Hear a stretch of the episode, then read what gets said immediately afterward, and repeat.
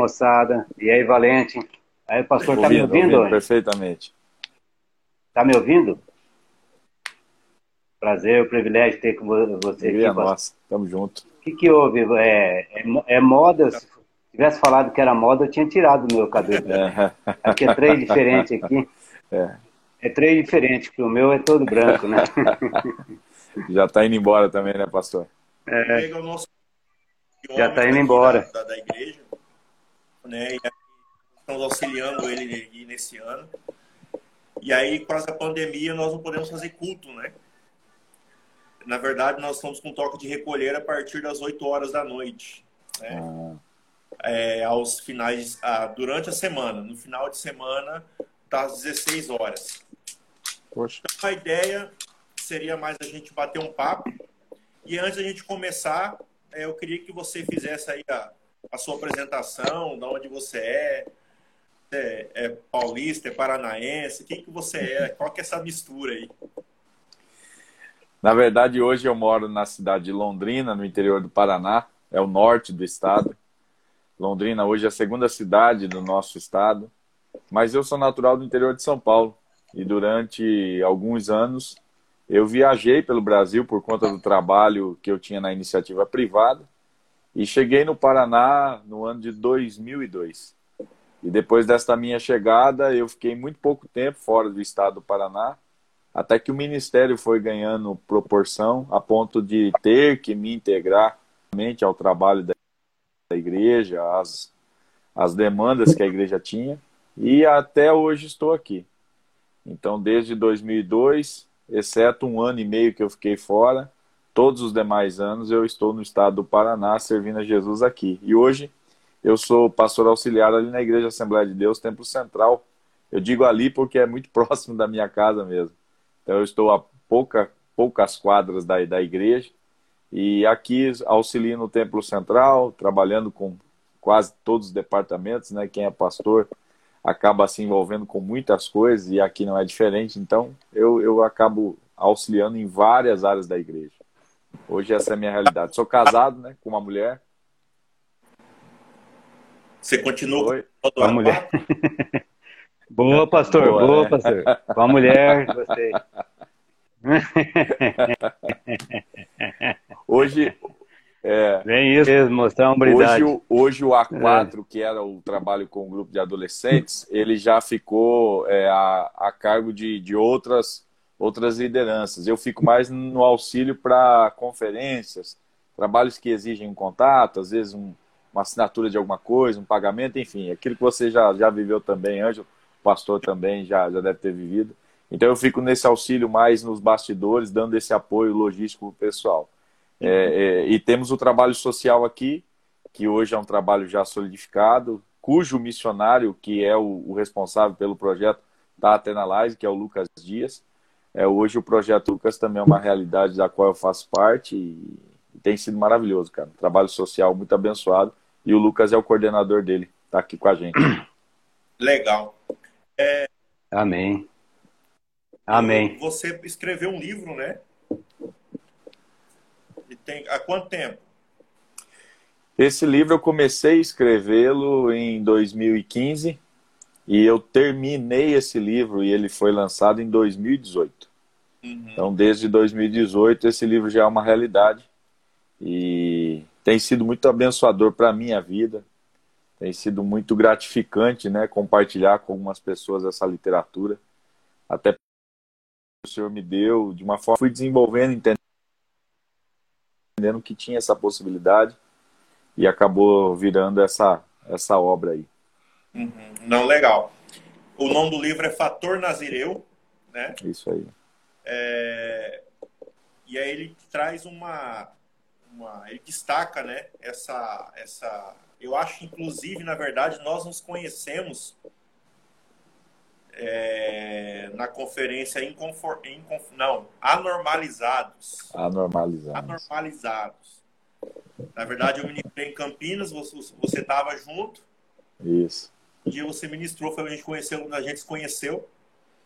E aí, uma, uma das mensagens da conferência foi Sansão, né? Isso, isso aí. É o, o, o, que nós vamos falar hoje sobre isso, a, a questão da hombridade de Sansão.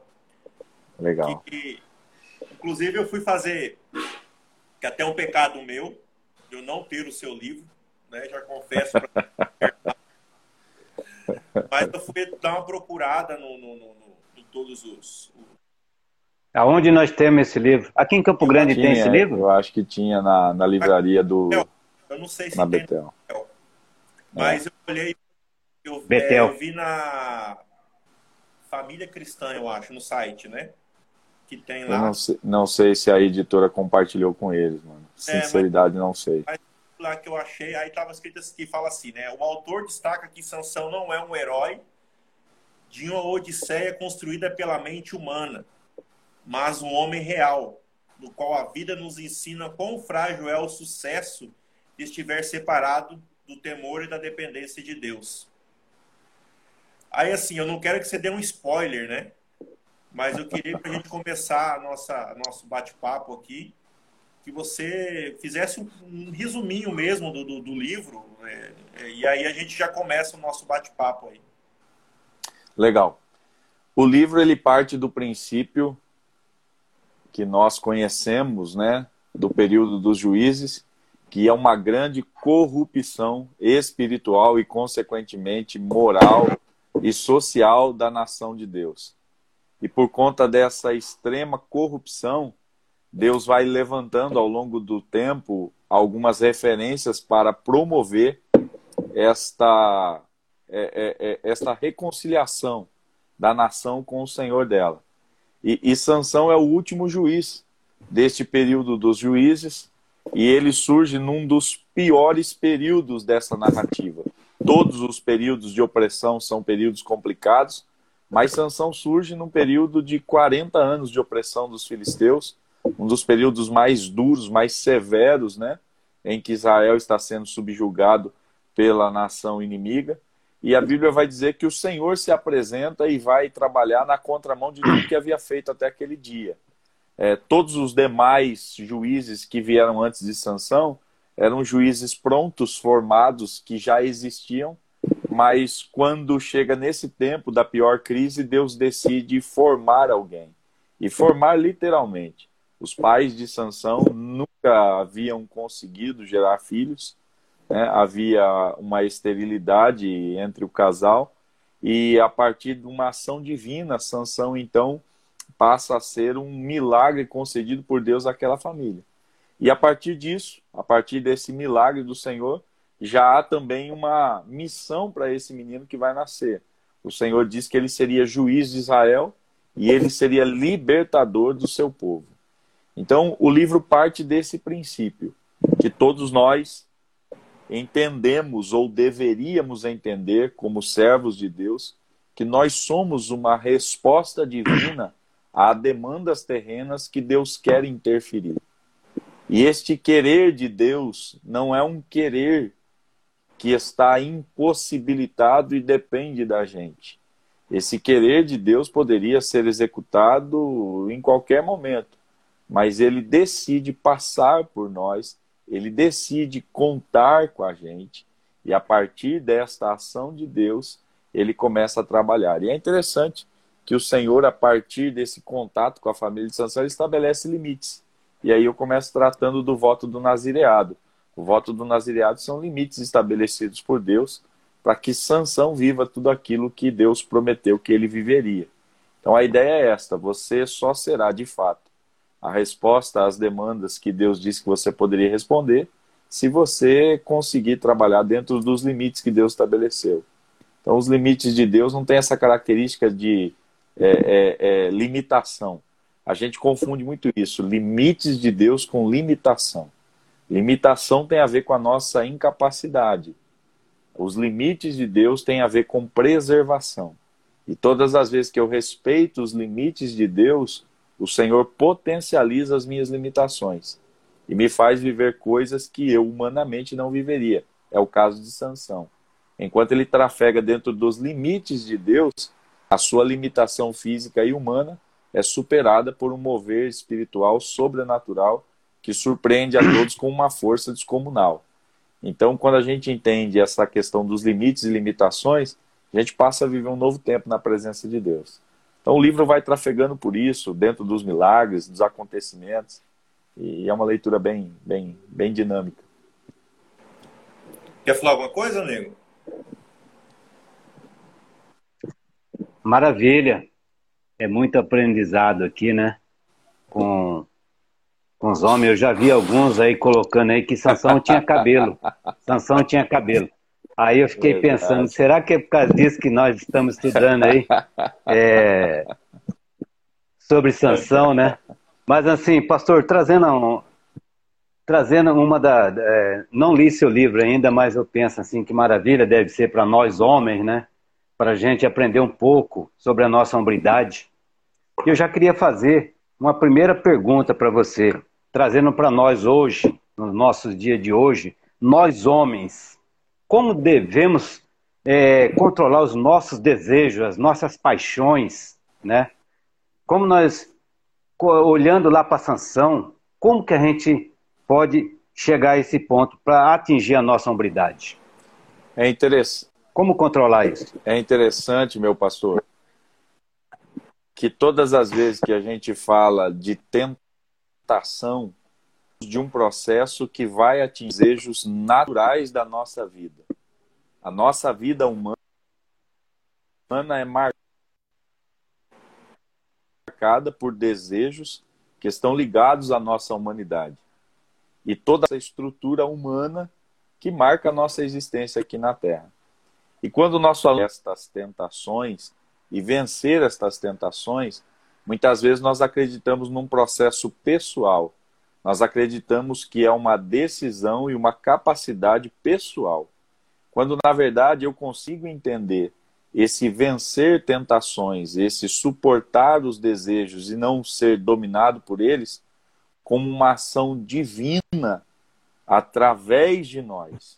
E um dos pontos importantes que eu sempre digo é que você sempre vai vencer os seus desejos quando você entender que o seu amor ao Senhor e o seu compromisso de obediência a Deus é maior até do que a sua própria vida.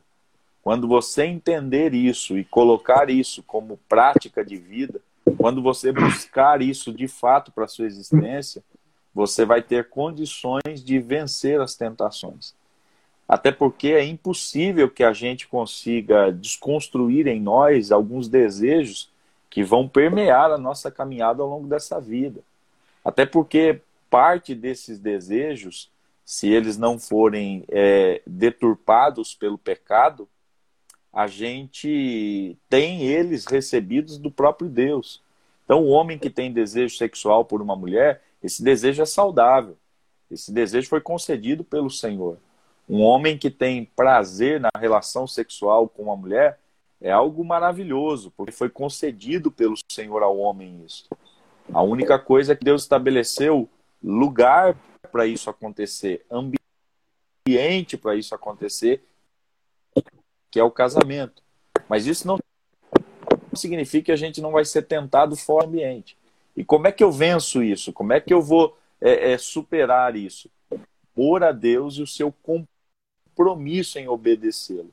Até para a esposa do lado. Nem sempre você vai estar num momento, num momento de equilíbrio. Então é possível que nesses momentos de vulnerabilidade, de solidão, de sensação de necessidade, você seja surpreendido pela tentação. Mas nesses momentos, ainda que o seu corpo físico, a sua estrutura emocional não esteja em equilíbrio, se você amar ao Senhor acima de todas as coisas e se você tiver compromisso de obediência, você consegue superar seus desejos e não ser dominado por eles. Amém, amém. É, eu, eu, te, eu, já fiz uma pergunta, vou fazer mais outra, relacionada à sanção, né, e trazendo para nós. A gente vive e vê muito nos homens a ira, né? Essa ira, essa, essa raiva, de vinganças, né? Coisa que se fala muito de Sansão, né? E Sansão, é, qualquer coisa ele ia lá, brigava, destruía, matava, né? E hoje nós estamos vivendo assim. O que que Sansão deixa de, de, de exemplo para nós também relacionado a essa ira, né? Qual, o que, que ele deixa para nós hoje, para nós enxergarmos?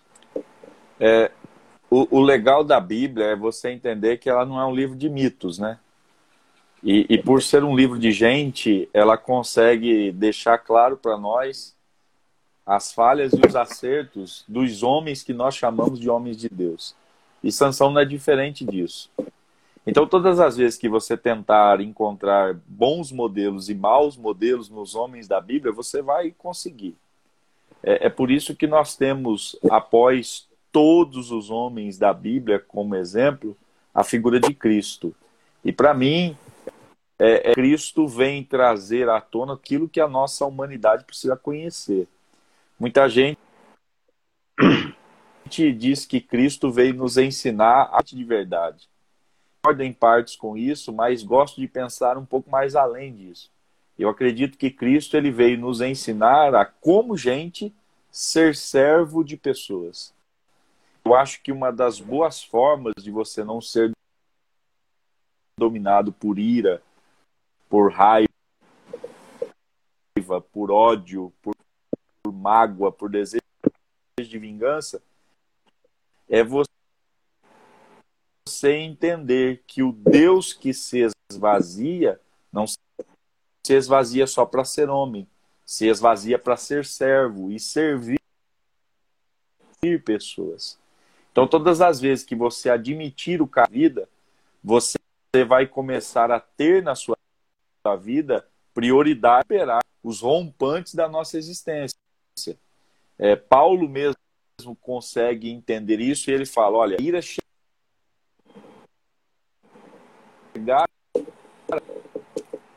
até você, não permita que ela te conduza ao pecado. Então, se este sentimento, perceba esse sentimento, mas não peque, porque é unidade suficiente para nesse processo nós somos chamados para servir assim como a de se vingar. Cristo irá vingança, sua entre os homens, mas é em prol destes homens. Precisa só entender isso, ao meu ver. A gente precisa, nós não fomos chamados apenas para ser gente. Como cristãos nós somos, ser, nós somos chamados para ser uma imitação de Cristo, cópia perfeita de Jesus. E a partir da presença dele em nós, Pablo, a gente pode viver isso. A internet está cortando a sua fala. É. Tá vendo aí? Cara, quando a gente fala. Tô, tô, é, tô bem não, perto. Tá dando uns cortes. Tá. Hã? Tá dando um corte. É. Tá. Vê se vai melhorando aí. Mas tá bom agora, tá bom o som fala na questão do, do de Sansão, é, ele era nazireu, né? E aí eu queria que você desse uma explicação para gente na questão do, do, do nazireu. É, e também, e quando a gente sabe que o, ele quebra o voto de nazireu dele. Né? Então, o que, que ele deveria ter feito? para nós hoje no dia da atua... e, e, trazendo para nós nos dias atuais, né, a, a, quando a gente quebra a nossa aliança com Deus, quando a gente quebra, nós cometemos os nossos erros e as nossas falhas, até na, na questão da hombridade. É, para nós, né, o, o, novo pacto é o arrependimento, é a busca do, do né, buscar a Deus, buscar o Pai cada vez mais, confessar os nossos pecados. E aí, antigamente não era não era é, é, isso que era feito, né? Eu tinha o voto de Nazireu e aí quando esse voto era quebrado tinha algo a ser feito. Eu queria que você desse uma explanação para a gente em relação a isso. Legal. O voto do nazireado para mim ele é a manifestação da graça no período do Antigo Testamento, da Antiga Aliança. Se você desejasse no Antigo Testamento, no Antigo Pacto, servir ao Senhor de uma forma mais é, intensa e dedicada, você, se pudesse fazer isso pelo sacerdócio, você teria que ter prerrogativas para isso, né? Você deveria ser de família sacerdotal, de linhagem sacerdotal, filho de sacerdote. E era um trabalho restrito ao tempo. Nazireu?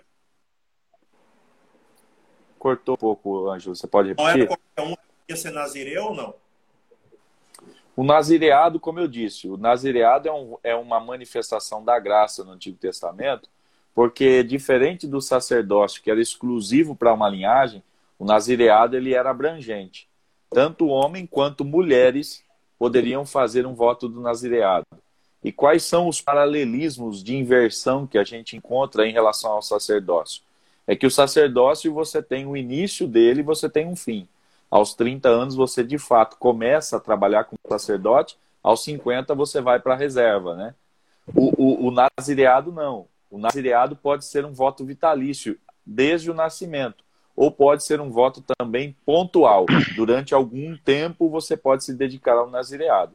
E o que o nazireado basicamente ele tem como marca? São três leis básicas. A primeira delas, você não pode passar navalha sobre a cabeça desde o dia da consagração do seu voto, né? Que é o nazireado. Então, Sansão, desde o ventre, já foi consagrado ao nazireado. Ele não podia passar navalha sobre a cabeça. Ok? Segundo, segundo momento do voto é vinho e nem com bebida forte, bebida é, é fermentada.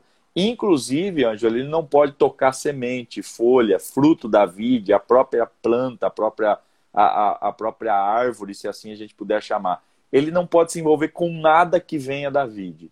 Né? E, e, por último, ele não pode tocar nenhum cadáver, nem por seu pai, mãe, irmã, nem pelos seus irmãos. Né? E, e quando ele peca, quando ele cai ou quando ele viola esse voto, o que é que ele tem que fazer? Ele vai se apresenta ao sacerdote, confessa a sua falha, em qual ponto ele, ele cometeu algum deslize, o sacerdote vai raspar a cabeça dele. O sacerdote também recebe ofertas, que são ofertas é, é, pacíficas diante do Senhor e ofertas de holocausto para o pecado. E aí, após esse processo de sacrifício ao Senhor, confissão do eu, raspando a cabeça, ou seja, é, ao tirar o cabelo, o sacerdote está limitando. O que ficou para trás, ficou para trás. Agora começa um novo período na sua vida. Então, todo nazireu, quando passa por um processo de erro, ele tem que se apresentar ao sacerdote e cumprir essas prerrogativas aí que estão na lei, na lei de Moisés. Então, por exemplo, quando eu quero o voto de, do, do, de Nazireu, eu raspando a cabeça, eu posso fazer novamente o voto? Sem problema. Existe um período que a gente pode chamar de né, período de carência, o Ângelo já está preocupado, que ele rapou a cabeça hoje. Existe o que a gente poderia chamar de um tempo de carência, Ângelo. Aí ele volta ao sacerdote e consagra novamente a sua cabeça, o seu cabelo ao Senhor. E aí, a partir daquele momento, novamente o voto está em vigor e ele pode continuar servindo a Deus como nazireu trazendo, eu já vou passar para o Nego, mas trazendo para nós hoje, né, é, claramente a gente consegue entender que é, é, realmente é uma manifestação da graça, né? É clara isso, Sim. isso é, é bem claro. Mas ah, trazendo para nós, é, na questão de hoje, que nós estamos vivendo em pandemia, né?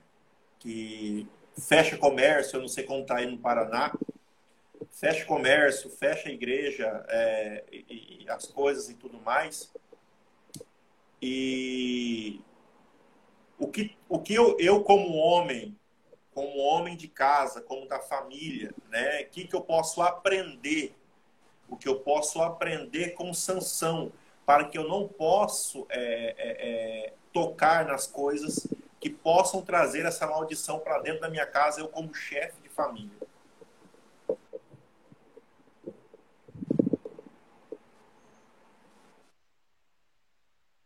eu cortou um pouco a pandemia, como eu posso evitar tocar em coisas impuras, quebrar o meu voto, a minha aliança com o Senhor. É isso aí? É, é assim, é, é fazer até coisas inapropriadas para você pagar uma conta, né? Fazer algo e você fica preocupado porque nós homens, a gente fica preocupado, né? Com a luz, com a água, com a gasolina, com tudo mais. E, e, a mulher já não liga, não quer dizer que ela, ela, ela tem preferências na, na, no lar, no filho, em outras coisas e nós estamos olhando para esse lado. No momento, no momento de desespero, né, o que, que a gente pode aprender com sanção para a gente não tocar em algo mortífero? É, na verdade, Ângelo, eu acho que precisa é, cultivar cada vez mais não a preocupação do não errar, mas a preocupação de como ser cada vez mais assertivo. Eu acho que nós precisamos olhar por um outro prisma. Não é aquela preocupação do não falhar, é em qual área eu posso buscar ainda mais aperfeiçoamento. Talvez se nós destinássemos esforços a buscar aperfeiçoamento, automaticamente a gente diminuiria muito, muito o nosso nível de erro. Muitas vezes a gente fica tentando apenas estancar ou controlar as possibilidades de erro e esquece de produzir crescimento em áreas que são vitais para a nossa vida. Uma das coisas que a gente percebe na trajetória de Sansão é que ele respeita regras básicas por um período. Ele consegue se adequar aos padrões por um período. Mas a gente não percebe nele intensidade em dedicar-se àquilo que de fato era o agente protetor da sua vida. E nós somos assim muitas vezes. A gente, em alguns momentos da vida, está tão preocupado em não errar que a gente se esquece de buscar e de fazer aquilo que é verdadeiro, aquilo que é puro, aquilo que é louvável. É o que Paulo vai nos ensinar. Irmãos, se há alguma coisa pura, é, de boa índole, de, de, digna de louvor, que vocês pensem nisso, que vocês busquem isso. E eu percebo que nós, muitas vezes, diminuímos a nossa busca pelas coisas que são do Senhor e pelas coisas que fazem da nossa vida um instrumento de Deus respondendo às demandas na terra. E uma coisa que eu sempre gosto de lembrar, Ângelo, você nunca vai definir quem você é, a sua identidade, se você não definir sempre a priori a quem você pertence. Então, muitas vezes a gente quer ser santo sem definir ainda quem é o Senhor da nossa vida. A gente quer ser puro sem definir quem governa a nossa história. E a ideia não é defino minha identidade e aí busco o senhorio. Não. A ideia é define o senhorio e depois a sua identidade é construída. A gente precisa ter essa percepção. Ou seja, todo homem que se preocupa com a sua parte financeira, ele precisa entender que, por mais preocupado que ele fosse, segundo palavras do próprio Jesus, ele não vai conseguir aumentar 45 centímetros na caminhada da vida, que é um côvado.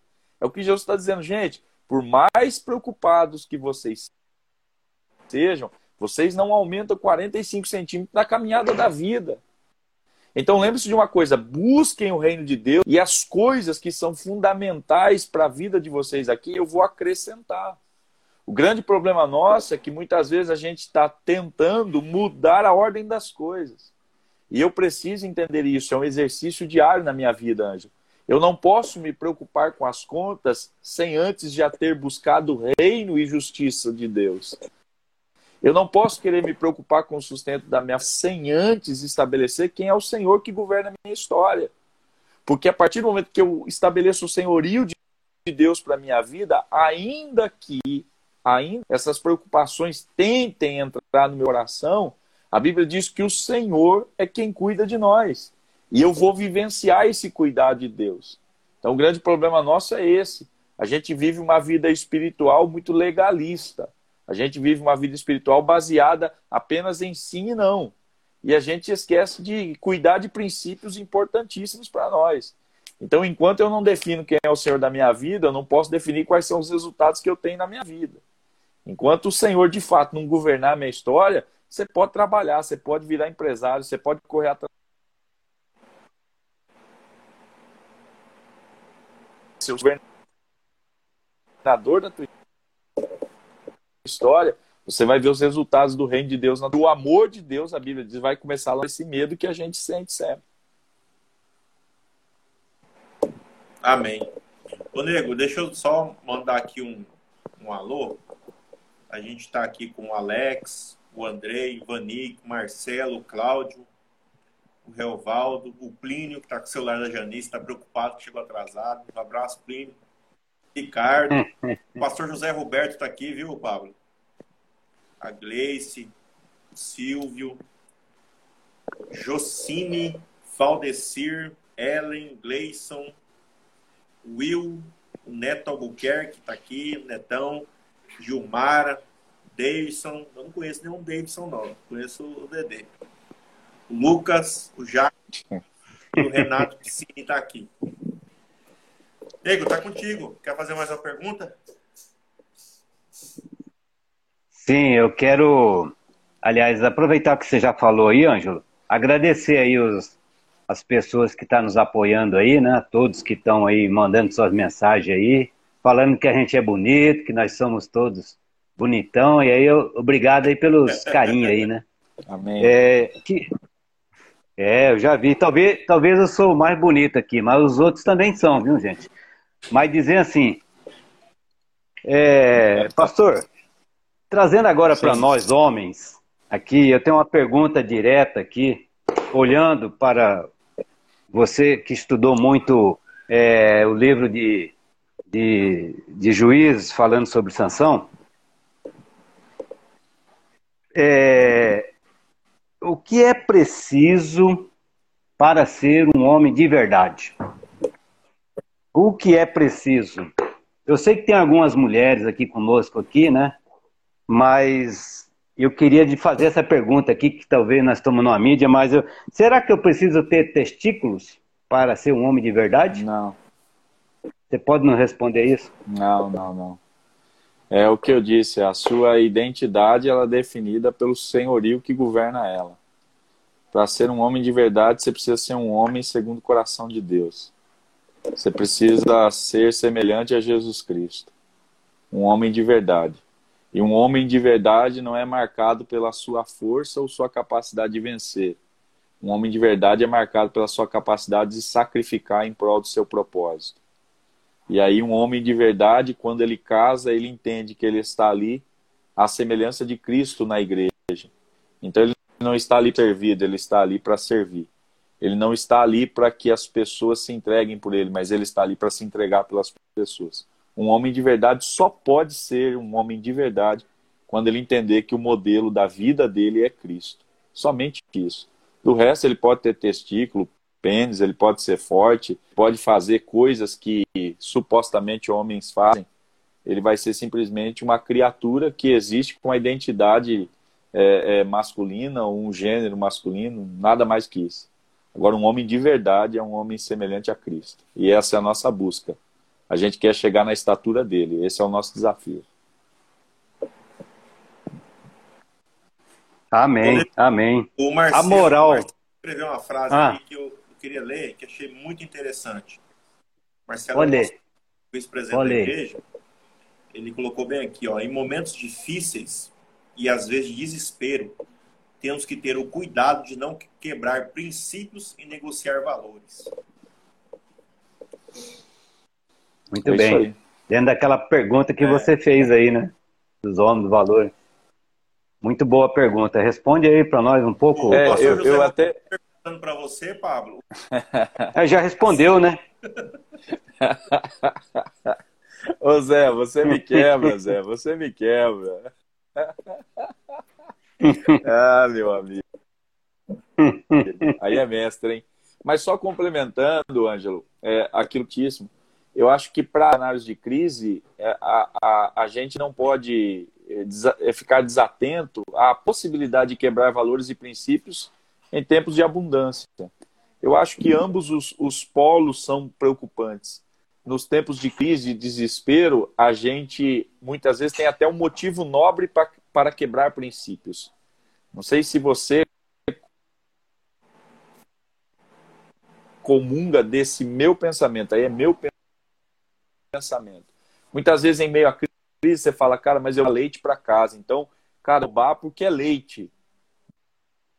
Né? É, cortou? Tá, tá, tá me ouvindo legal? Tá, tá me ouvindo bem? Sim, estamos ouvindo. Estamos ouvindo. De, eu, eu, eu corro o risco de flertar com, com essa quebra de princípios com motivo nobre. Porque é crise, porque é momento difícil, eu vou fazer porque é um motivo nobre a ser sanado. A minha grande preocupação é que na bonança, na estabilidade, com as coisas em ordem, eu posso flertar com a negociação dos princípios e valores, porque eu me sinto no controle das coisas.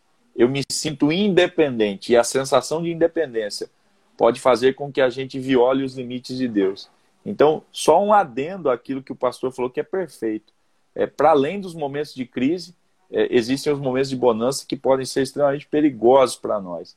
E a gente precisa cuidar disso também. Amém. Amém. Amém. Pode falar. O, o, outra pergunta. O arrepender-se, que o Ângelo já perguntou aí sobre quando ele. Acho que ele ficou meio arrependido quando rapou as cabeças aí, né?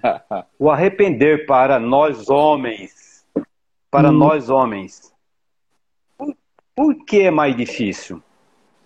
É, existe um pouco da questão cultural, existe um pouco da questão espiritual. É, o ser humano caído é um ser humano que, é, é, em sua natureza, está em rebelião com Deus. Né? E o processo de perdão ele é algo pavimentado pela graça. O ser humano de si próprio não consegue se arrepender, o ser humano de si próprio não tem essa motivação para pedir perdão e reconhecer a, as suas debilidades. Então, existe um processo espiritual inserido nisso e existe também é, o que eu acredito que é uma potencialização do que já é fato, né? a natureza humana caída, soma-se a isso um pouco dessa nossa cultura pervertida. Né? Nós somos parte de uma cultura é, onde os homens, é, pelo menos os nossos avós, bisavós, nunca erravam. E, e se erravam, nunca admitiam, né? E era meio que improvável que você apontasse um erro é, dentro dessa cultura patriarcal, né? Os homens tinham uma posição quase que intocável, né?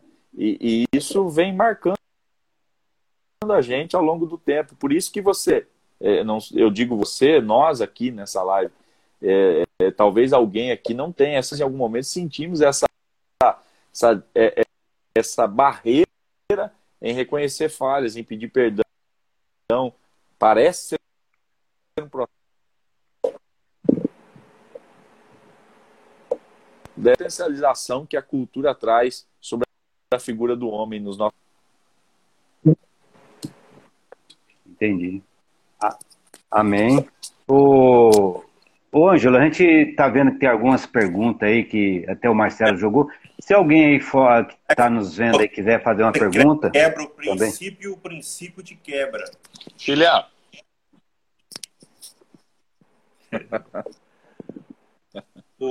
Cortou, hein? Tem um aqui. Cortou, Ângelo, cortou. Não, ele fala aqui, o Alex Cabanha fala assim que quando você quebra o princípio, o Filha. princípio te quebra. Né? Lá isso, eu estou tentando certo. procurar aqui. O Vanik colocou um aqui bem interessante que eu acho que dá um. Jogador. Como diz aí, dá um caldo. É, ele colocou aqui. É, o Vanik? Deixa eu ver se eu acho aqui. Manda aí. Ele colocou aqui. A gente só vê o lado ruim. Sobre sanção? Ele fala que a gente é. só vê o lado ruim de sanção, né? O que seria o lado bom é. sanção, pastor Paulo? Ah, cara, tem muita coisa, né? durante, durante um bom período, ele foi um juiz muito ativo, né? Ainda que haja questionamento como ele procedia, durante um bom período, ele foi uma referência para o seu povo. E ele conseguiu produzir um momento de paz e de tranquilidade na nação que eles não experimentavam há 40 anos, né? Então, Sansão, durante um bom tempo, ele fez o seu papel, cumpriu o seu papel, mesmo quando, mesmo quando ele estava envolvido em vários erros, em várias condutas equivocadas, né? Então, tem muita coisa boa dele. Uma das coisas que é interessante, e aí é, um, é, é o meu olhar sobre o texto, algumas pessoas dizem, Pablo, você não considera a sanção um suicida? Um cara que se suicidou, né? Que é o fato último da sua história, né? E eu não consigo ver Sansão como suicida. É, o meu entendimento é que Sansão doa a vida pela missão que lhe foi confiada, que é ser juiz de Israel. Então, o seu último ato é matar os inimigos do seu povo, para a glória do Deus que ele serviu. Então, para mim, Sansão entrega a sua vida como um Marte e ele prefigura o que os cristãos depois no Novo Testamento vão fazer em alta escala, ou seja, doar a vida pela causa de Cristo e pela verdade do Evangelho. Então, o último ato de sanção para mim é um ato de entrega em prol do seu propósito de vida, em prol do seu povo e, acima de tudo, para a glória e honra do Deus que ele servia. Né? Talvez ele, né, conjecturando, pensando, ele lembra do início, né? Do propósito Sim. É. Tanto é que ele pede né, ao Senhor, né? Dá-me mais uma vez, né? Ou seja, ele sabe quem é o doador, ele sabe que não era algo pessoal, vinha do alto. Então, Senhor, dá-me mais uma vez. Essa é a oração de Sansão. Então, ele tem consciência, ele consegue perceber isso, né? E, e, e, ele consegue entender seu propósito. Ele diz assim: para que eu me vingue dos meus inimigos. Ele sabe que os filisteus não são, não são um povo de parceria, um povo de aliança. É um povo que deveria ser derrotado. Então, ele, ele se dedica a essa, a essa missão. Ó, o Lucas está fazendo. Lucas, um primeiro abraço. E o Lucas diz aqui, manda uma pergunta quente: como se livrar da Dalila? Eu acho que tem a, a, a, a, a escola de José, né? Interessante que a maturidade traz isso para nós, né? Se você perceber, em, em dois momentos da história de José, ele perde a capa. Em dois momentos. A primeira, a primeira, os irmãos arrancam. Os irmãos tiram. Ele é um jovem, ele é um menino ainda. E depois, o segundo momento onde a capa dele está em jogo é com a mulher de Potifar. José já tem maturidade. E nesse momento ele não espera que isso seja arrancado, ele a deixa e sai correndo.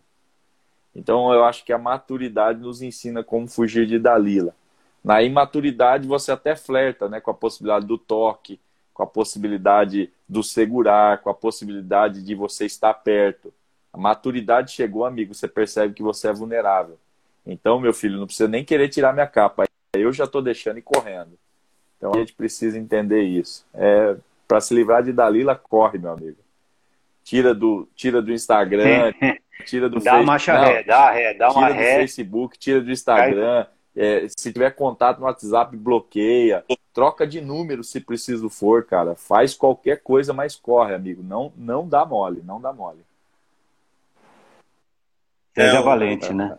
Mas é, voltando, voltando aí um pouquinho para completar aquilo que você estava falando do, do Sansão, que já teve fazendo coisas boas e depois caiu, eu digo assim, trazendo para nós, nós até tem um estudo que a gente tem feito aqui do, da, da Universidade da Família, Legal. que fala aí, é, sub, chegar no topo é fácil, o duro é se manter no topo, né?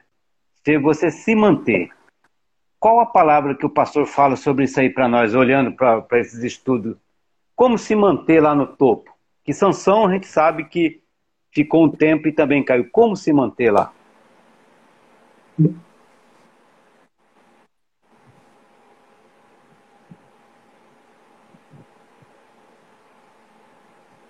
Tá sem áudio para mim. Ah, existem alguns fatores. Ah, então, todos aqui. Mas eu agora vou Agora okay. sim, é. Aí, voltou. É. Eu acho que para mim um dos mais importantes é você ter é, consciência de que você não chegou lá por conta própria. Você é um resultado de uma dádiva divina. Sansão é esse homem. Se Sansão olhasse para a origem dele, ele entenderia que jamais humanamente ele existiria, porque sua mãe era estéril. Então, todas as vezes que você consegue se lembrar do milagre da sua existência, você entende que você não chegou no topo, você foi levado ao topo. Esse talvez seja o grande equívoco nosso. A gente acha que chega em algum lugar, quando na verdade um servo de Deus ele nunca chega, ele é levado.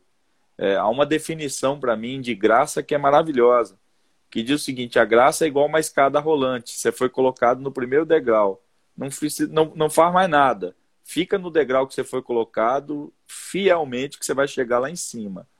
E tem gente que vai olhar e vai dizer: você subiu, só que você sabe que você não subiu, a escada te levou. Então, eu acho que a gente precisa entender essa verdade. Ninguém chegou no topo. A gente foi levado lá para ser evidenciado para a glória de Deus.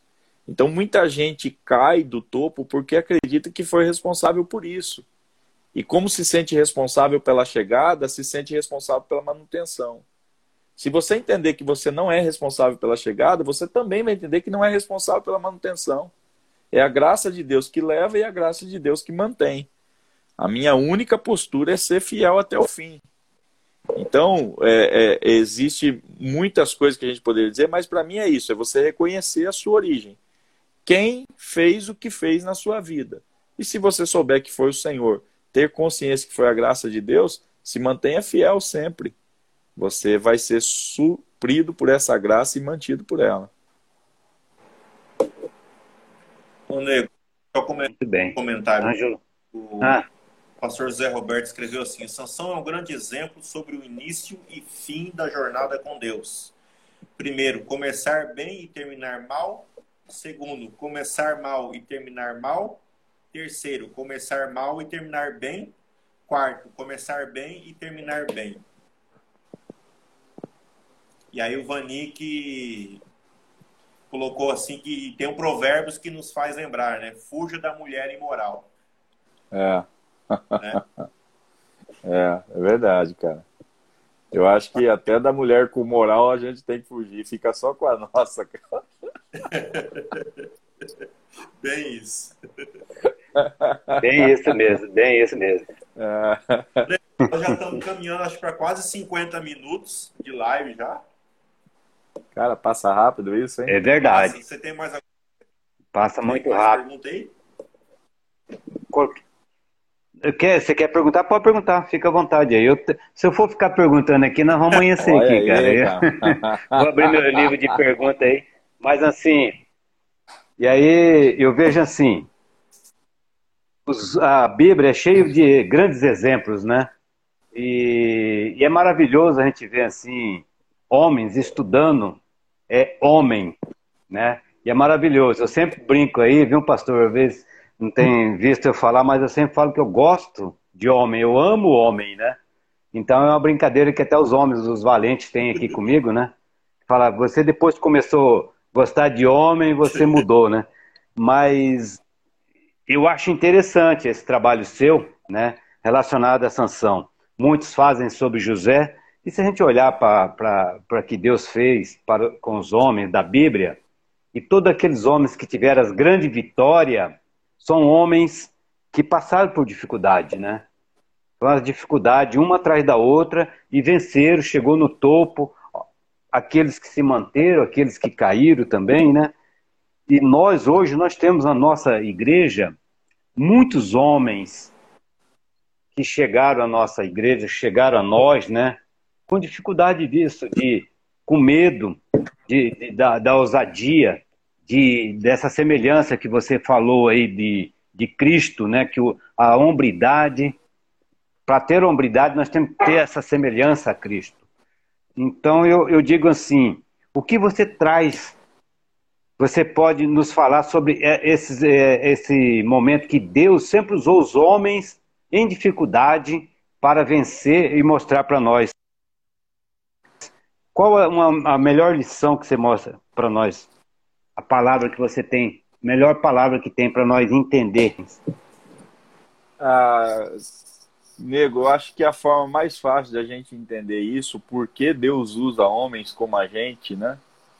É, para uhum. mim, é, é, eu tenho só uma explicação que, na verdade, é uma, é uma analogia e aí me faz entender um pouco dessa realidade. Porque se você parar para pensar, por que, que Deus vai precisar usar a gente se ele pode fazer tudo sem a gente?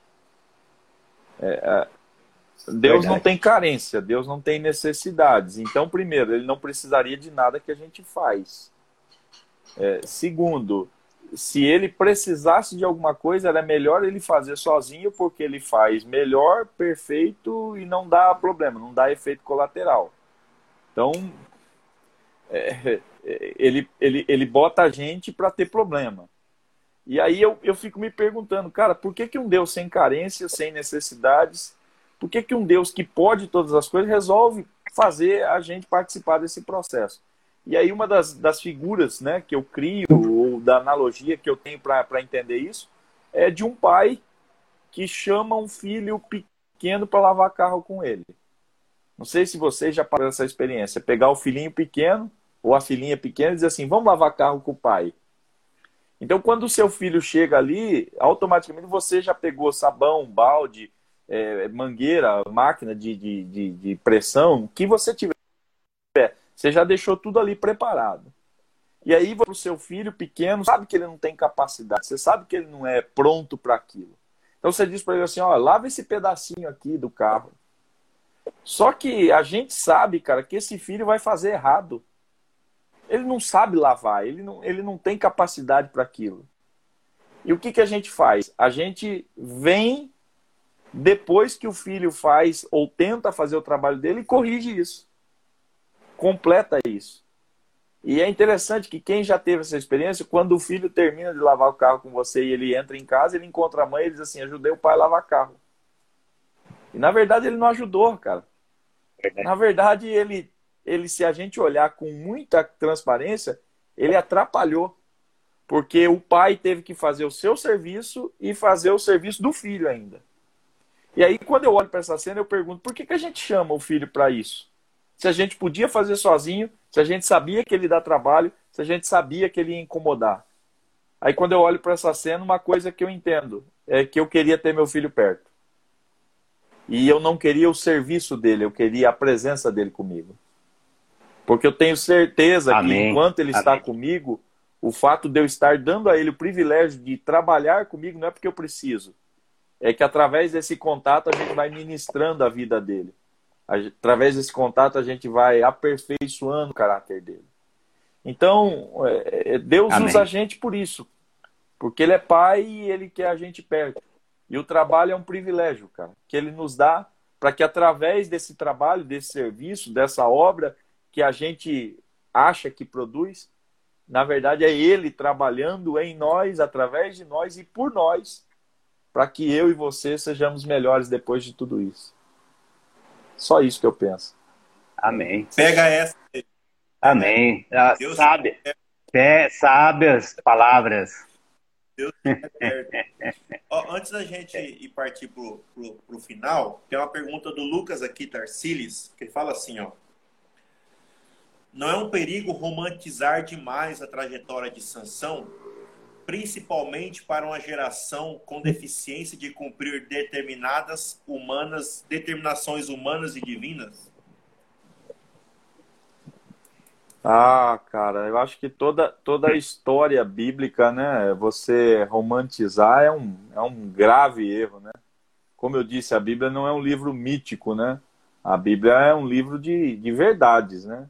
Ela trata o homem como o homem de fato é, ela trata o ser humano com as suas maldades, né? É, ela coloca isso de forma nua e crua para a gente. Então, romantizar qualquer história bíblica é uma imaturidade da parte do, do leitor, né? Daquele que está estudando. E, e, assim, todas as gerações vão ter dificuldades de cumprir a palavra. É, até porque, como eu disse, o ser humano caído ele está em rebeldia contra Deus. Então, até quando você obedece ao Senhor, não é você fazendo, é Deus te possibilitando, te capacitando a obedecer. A gente não tem nem capacidade de adorar esse Deus, porque a Bíblia diz que espiritualmente a gente estava morto. Então é esse Deus que vem, gera vida em nós e nos posiciona como adoradores dele. Então a gente tem dificuldade de obedecer, de adorar, de se conectar, de se relacionar é, a gente estava morto. Essa é a expressão que a Bíblia usa. Acho que fica mais fácil de entender. Então, para todas as gerações é difícil. E cada vez, é, o que talvez o nosso amigo tentou dizer é que está disseminada essa ideia, não de que a gente não, não deve obedecer, é que na, na geração pós-moderna é, não existem mais valores absolutos, cara. Então, o que vale é o que você sente. Então, já não há mais verdade. Verdade é seu sentimento. Então você, homem que está aqui nessa live, se amanhã você acordar achando que você é um elefante, um rinoceronte, um cavalo, um, um muro, tem gente que vai olhar para você e vai dizer assim: pô, que legal, cara, é isso mesmo. Seu sentimento vale. Então não é que a gente tem dificuldade de obedecer nessa geração. O problema se agravou ainda mais porque, além da nossa debilidade, um contexto diabólico que nos cerca que diz a nós o seguinte: não existe verdade absoluta a ser obedecida. O que existe é seu desejo. E se você tem desejo, dê vazão a ele, cara. É tudo isso que importa. E aí surge a geração, né? Dos, dos que amam mais do que Deus. Ou seja, é o amor é, divorciado da justiça, né? Que assim, não, o importante é você amar. Não importa o que ele faz, não importa como ele se porta, o importante é amar. Então, cara, tá cada vez mais complicado por conta disso, da nossa corrupção humana e por conta dessa potencialização, né? Dessa cultura maldita que é a cultura do nosso tempo, que é a cultura exacerbada dos desejos, dos sentimentos, né? Então vai ficar realmente vai ficar mais difícil cada vez mais, porque o pecado vai se multiplicar, cara, nesses últimos tempos aí e o amor de muita gente vai, vai esfriar, cara. É. Bem isso mesmo. Ô, ô, Pablo, eu acho que fuçaram você bastante, né, pastor? Ô, oh, tamo junto, tamo junto. Acabaram com o resto do cabelo dele, acabaram com o resto do cabelo dele. Hã? Ô, Pablo, é... manda, mano. Assim como, já caminhando aqui pro, pro, pro final, assim como Sansão, todos nós nascemos com a missão, né? Todos nós nascemos com a missão. E Sansão teve uma missão. Uhum. Em algum ponto ele falhou nessa missão. Né? Ele falhou nessa missão, até porque se a gente for olhar, igual o Vanik falou, a gente gosta de olhar os pontos negativos, né? Mas o dom que Deus deu para Sansão, ele sempre usou em benefício próprio, né? Isso está em destaque né? E depois vem a ruína e depois vem a redenção.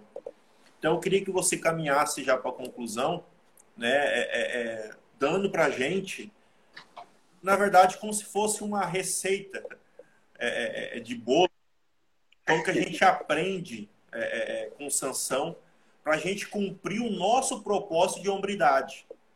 O que eu posso aprender com sanção, eu homem, eu valente, eu como chefe da casa, sacerdote da casa, o que, que eu posso aprender na questão da hombridade para mim não, não, não perder o dom que Deus me deu ou a missão que Deus me deu, o projeto que Deus me deu.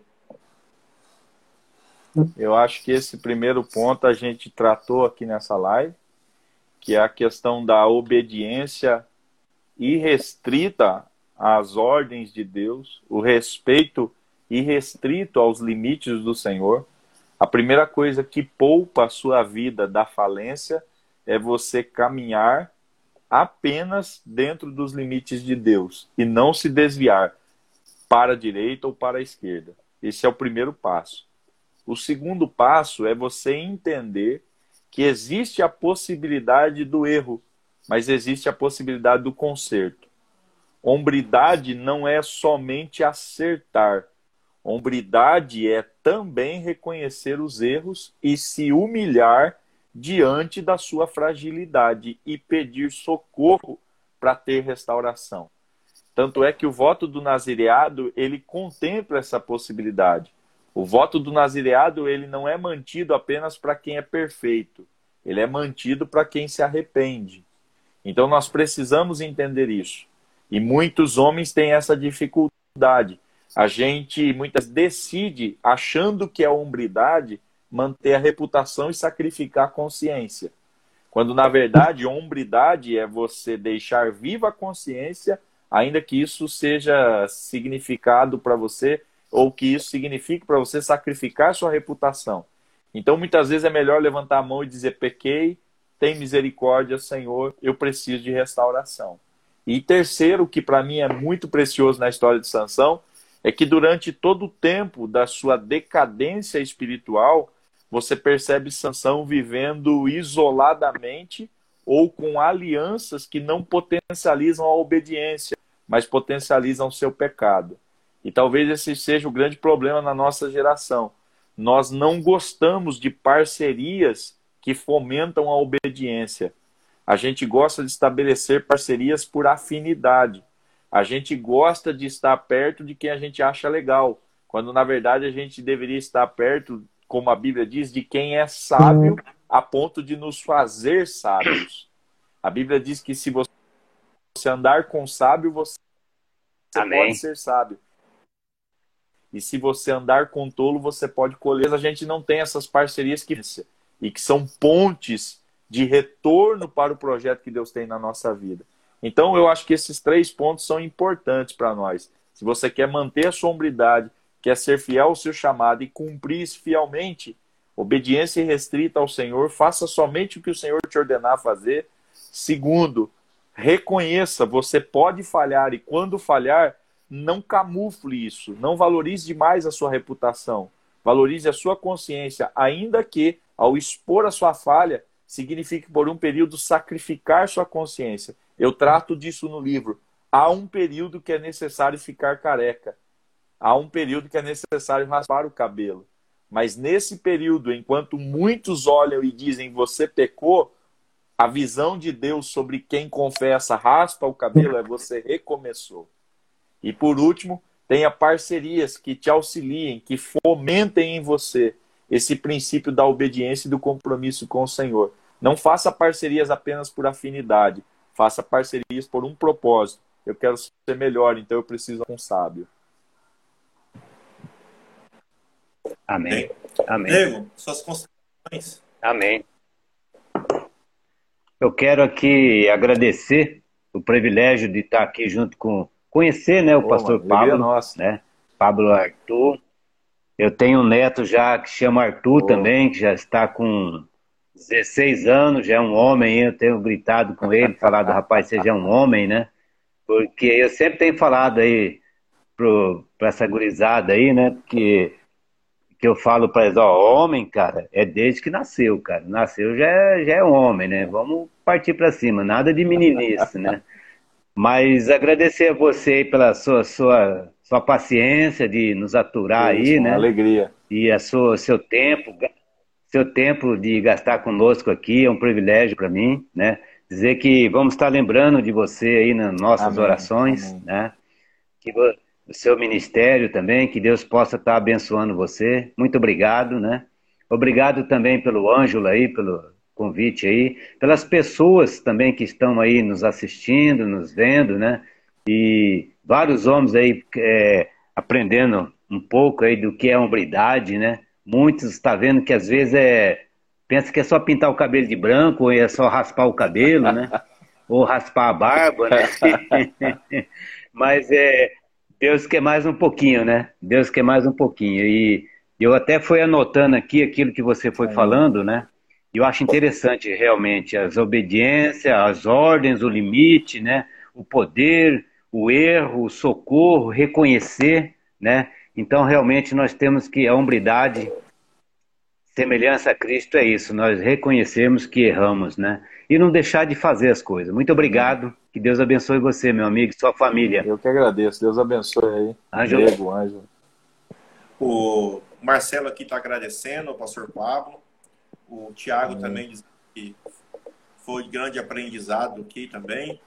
Muito obrigado a todos vocês. E só dizer, né, Pablo, é, que tem um versículo, eu esqueci agora o capítulo, o versículo, que fala assim, né? Logo após o seu cabelo de ser raspado, voltou a crescer de novo. o cabelo voltou a crescer de novo. É, o Vanik disse que quer ler o livro. Eu vou conversar Isso. com o Pablo, a gente vamos ver se a gente consegue fazer um. Tem livro ainda, Pablo? Tem, tem os livros ainda para vender? Tem, né? Conversar aí. Vamos se organizar para trazer uns para cá. A gente vai ver aí depois, é, ver com o Ângelo, o Ângelo entra em contato. Eu mesmo já quero um livro, né? E eu quero aprender a raspar a cabeça também, entendeu? Pode agradecer. O pastor Zé Roberto, obrigado pela participação. O Lucas também. Ó, o Alex tá falando que é a gangue do Megamente. Tá certo. Então, fa facilita o rola, né? Orar aí, nego. A gente já encerra orando. Sim. Vamos. Vamos, vamos orar então. Nosso Deus e Pai, eu quero nesse momento, Pai querido, te agradecer. Te agradecer por essa oportunidade de estarmos aqui reunidos entre homens, entre é, servos seus, Pai. Onde todos estamos aqui tentando aprender um pouco mais de Ti, Pai. Ô oh, Pai, faça com que realmente eu possa me tornar o homem que o Senhor quer que eu seja, que eu possa ser o homem que seja que tu quer que eu seja obediente, que eu venha ser o homem é, ousado, que eu venha ser o homem de coragem. Muito obrigado, Pai, por esse momento. Obrigado por tudo que foi falado aqui. Vai abençoando, Pai amado, aquelas pessoas que estavam aqui conosco. Há mais de 30 pessoas ouvindo nós aqui. Obrigado. Muito obrigado pela vida do Ângelo, pela sua família, pelos seus filhos, Pai amado. Muito obrigado pela vida do, do pastor Pablo Arthur, pelos filhos, pela sua esposa, Pai amado. Vai nos abençoando, vai dando sabedoria para que a gente possa honrar a tua palavra, que a gente possa ser homem de honras, aonde nós colocarmos o nosso pé, realmente possamos transmitir a tua palavra, possamos transmitir o nosso cheiro, o seu cheiro, Pai amado. Ô oh, Deus amado, perdoe as nossas falhas. Temos falhado como homem, temos falhado talvez como servo até, mas tu tem nos abençoado, tu tem nos orientado, tu tem nos dado carinho, tu tem nos dado tudo que precisamos, Pai. Muito obrigado por tudo eh, até esse momento, Pai. A nossa oração em nome de Jesus. Amém. Nego, obrigado. Obrigado aí, Pablo. Deus abençoe. Valeu. Até a próxima. Deus abençoe. Um abraço aí Valeu, gente. Valeu, Deus gente. Abençoe. Um abraço. Deus abençoe.